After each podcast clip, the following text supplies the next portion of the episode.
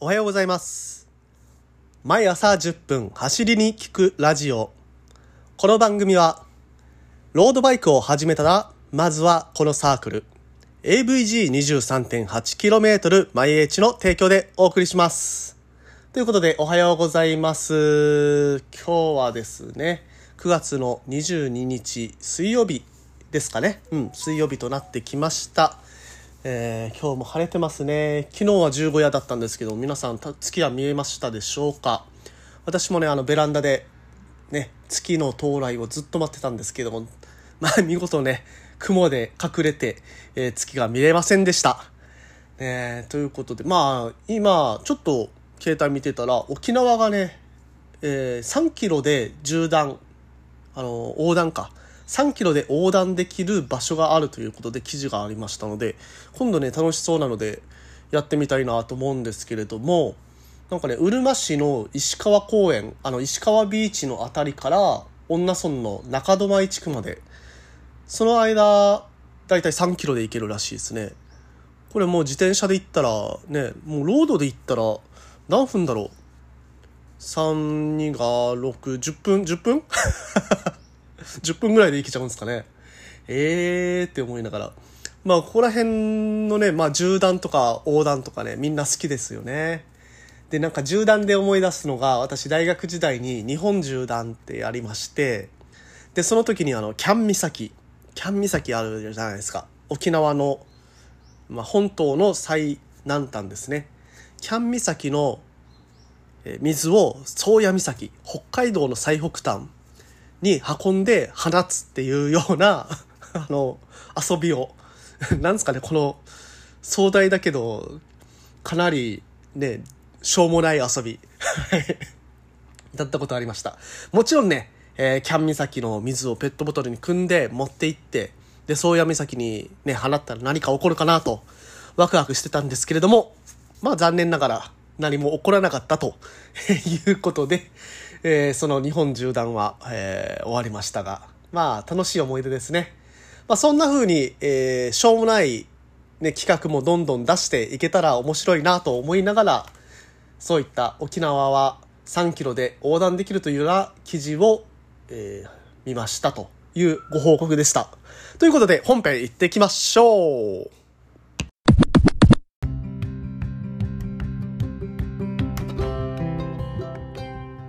はい。ということで、改めましておはようございます。森健でございます。沖縄一周自転車ツアーガイド、そして AVG23.8km 毎日の広報として活動しております。ということで、本日はどういった話題を話すかというと、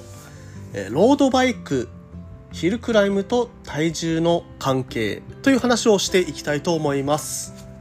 まあ、あのね、ヒルクライムをするにあたって、やっぱり体重大切だよというかいう話、聞いたことありませんか？えーやっぱりあの体重落とさないと坂きついよとか、体重重いと当然ね、重力がかかっちゃうんで、まあ坂登るの辛いよね。君の体型ならクククとかって言われた ことありませんか？私はあります。はい。なんかね、あの、とある高校生にね、あの、いや、そんな重い体じゃ大変ですね、とかって、えー 気遣っていただいたり、えーしてました。はい。それは気遣いだと思うようにしてます。はい。ということで、まあそういった、えーロードバイクと体重の関係について話していくんですけれども、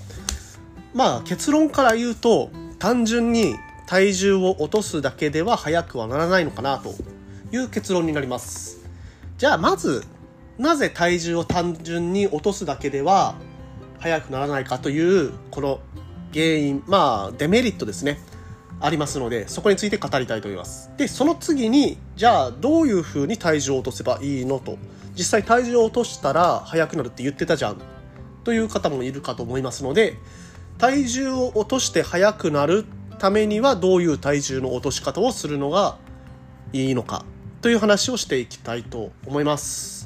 ではまず、なぜ単純に体重を減らすことっていうのは良くないのかというと、まあデメリットありますね。えー単純に体重を落とすことによって起こるデメリット。一つ目、筋肉が落ちて出力が低下する。パワーパワーがなくなるまあ練習をたくさんやってる方はワット数っていう方がいいかもしれませんねワット数が落ちるパワーが落ちてしまうで次過度な糖質糖質制限は持久力の低下につながる。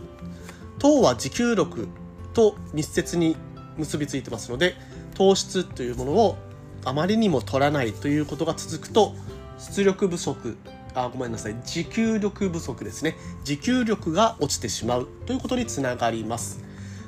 続いて過度な減量っていうのは免疫力の低下につながる。単純にねこれはあの病気しやすくなるというところですね。病気しやすくなるともう体力どんどん落ちていっちゃいますね。でどんどんね沖縄でいうと洋刈りって言いますか洋刈りになってしまうと。はい。いうことでございましてまあそれはね避けていきたいかなと。結局このロードバイクで健康につなげようとして始めたのに体を壊してしまう原因になってしまうというのがこの過度な体重制限ですね、うん、じゃあどうすりゃいいのとじゃあどうすりゃ体重落として速くなるのということはこれはですね結論出力を維持したまま減量を行うと速くなります。ということは体脂肪率に目を向ける必要があります。体脂肪率を落とすとまあ減量につながりますし、まあ、当然ね体重は落ちてなくても体脂肪率が落ちるということは筋肉量が上がるということです。いいですか？体脂肪率が落ちたけれども体重はそのままイコール筋肉量が上がっている。ということですのでそれは出力が上がっている。でもその体脂肪率をガンガン落として筋、えー、体重が上がるっていうことは、まあ、なかなかねボディービルとかそこら辺の競技をやってる人とかでないと起こり得ないところですので、まあ、当然このあの普段から有酸素運動自転車の場合はやってますのでそこまでね体重があのキー体重をキープしたまま体脂肪率だけ下げるっていうのは難しいかと思います。はい、で、えーまあ、メリットメリットもう一つ。体脂肪率を落とすには、まあ、筋肉を維持することが重要。で、えー、筋肉を維持するためには糖とタンパク質が必要になります。で、えー、食事制限はほどほどに有酸素運動と筋トレで体重を落としていく。体重ではないですね。体脂肪率を落としていく。ということをすれば出力を維持したまま減量を目指すことができるかなと思っています。この、あの体脂肪率を落としていくというような減量の仕方についてはまあ単純にあの私たち普段から有酸素運動をしてるじゃないですか。うん。まあしてると仮定します。トレーニングはね。自転車を使った有酸素運動とあと筋トレというようなトレーニングを行っているとするとその有酸素運動練習後の食事っていうのをあえてちょっと減らすと体脂肪率は劇的に落ちてくるかと思います。まあ、普段の食事っていうのはしっかりとってこのトレーニングの後一番体の体脂肪が燃えやすい時にちょっと食事を制限するというところが一番ね、あのー、原料につながってくるのかなとは思います。まあ私は無理ですけど、はい。話しといて、もう私は無理って言っちゃうんですけどね。まあいいです。で、えー、理想の体脂肪率っていうのは、じゃあ具体的に何パーセントなのっていうのが気になるかと思いますので、プロだし、プロでしたら、だいたい5から10%ぐらいの間でキープしてるそうです。5%ってやばいっすよ。5%はね、もう、うん、ほとんど骨皮筋えもんぐらいの感じじゃないですかね。はい、で一般人でしたら8から10%が理想かなと、まあ、ロードバイクに乗る方はですね。そういうふうに言われています。ただね体脂肪率が低いことによっても、えー、デメリットっていうのがあります。まずデメリット1つ目。体脂肪率が低いと体に蓄えられる糖質ですとかが少なくなってしまうのでハンガーノックになりやすいハンガーノックになりやすい体になっています。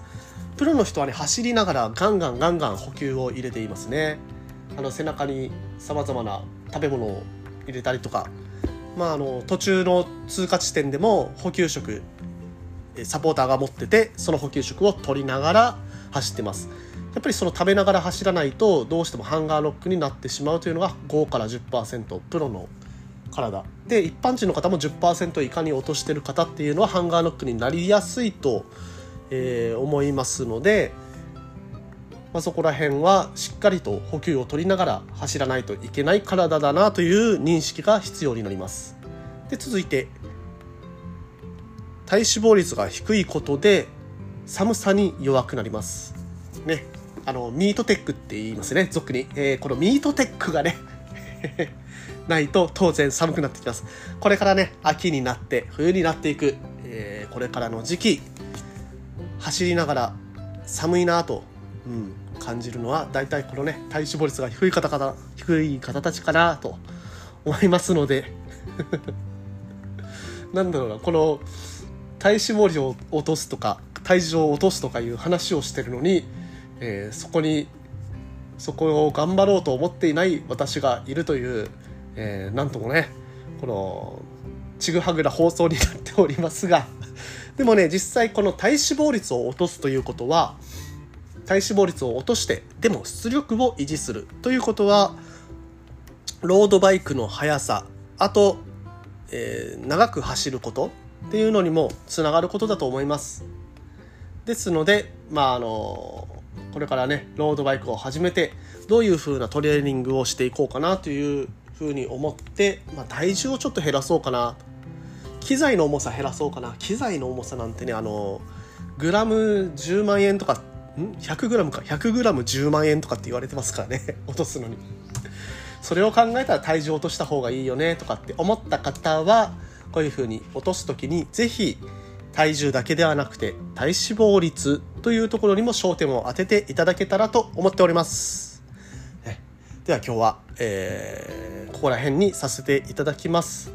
まあ、こういった話、毎日やっておりますが、ためになったなとか、えー、また聞きたいなとか思った方は、ぜひとも SNS 等で、えー、こちらの、まあ、話の、えー、共有の方をお願いしたいと思っております。またね、あの、毎日、えー、毎朝って言ってますけれども、結構ね、時間が不定期なので、聞き逃したくないなっていう方は、是非ともフォローの方をお願いします。それでは本日も元気にいってらっしゃい。AVG23.8km 毎日森健でした。また明日